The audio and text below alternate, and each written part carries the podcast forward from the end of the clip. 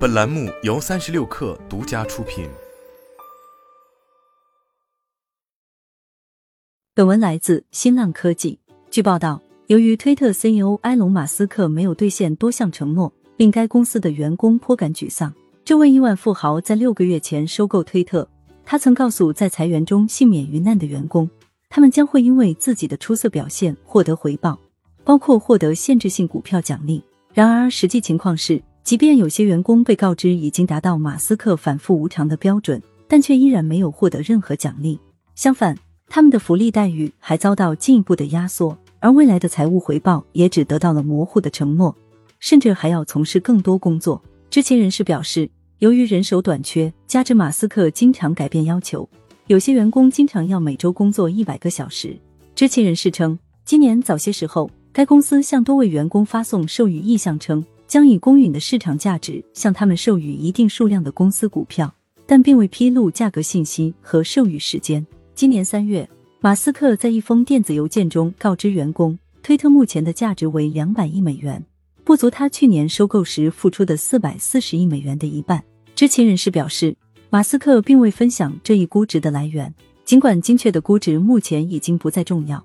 因为没有一名员工获得推特授予的股票，这些员工目前也只收到了授予意向，除此之外没有任何进展。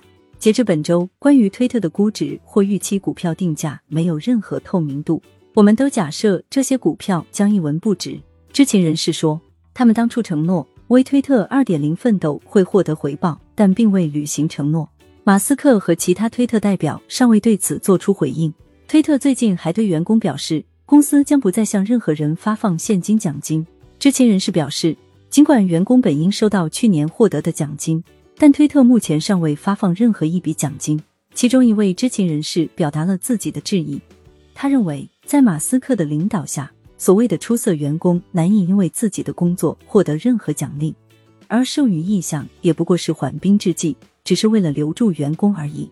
据报道，经历了一系列裁员和离职。推特的员工总数已经收缩到大约一千人。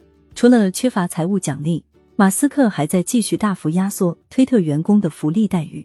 最新开刀的是带薪育儿假，这项福利的时长已经从之前的二十周压缩到仅剩二周。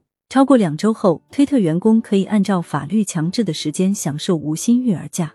按照推特总部所在地加州的规定，劳动者有权利享受十二周的无薪育儿假。知情人士表示。员工最初是在上月通过他们的上司了解到这项最新育儿假政策的。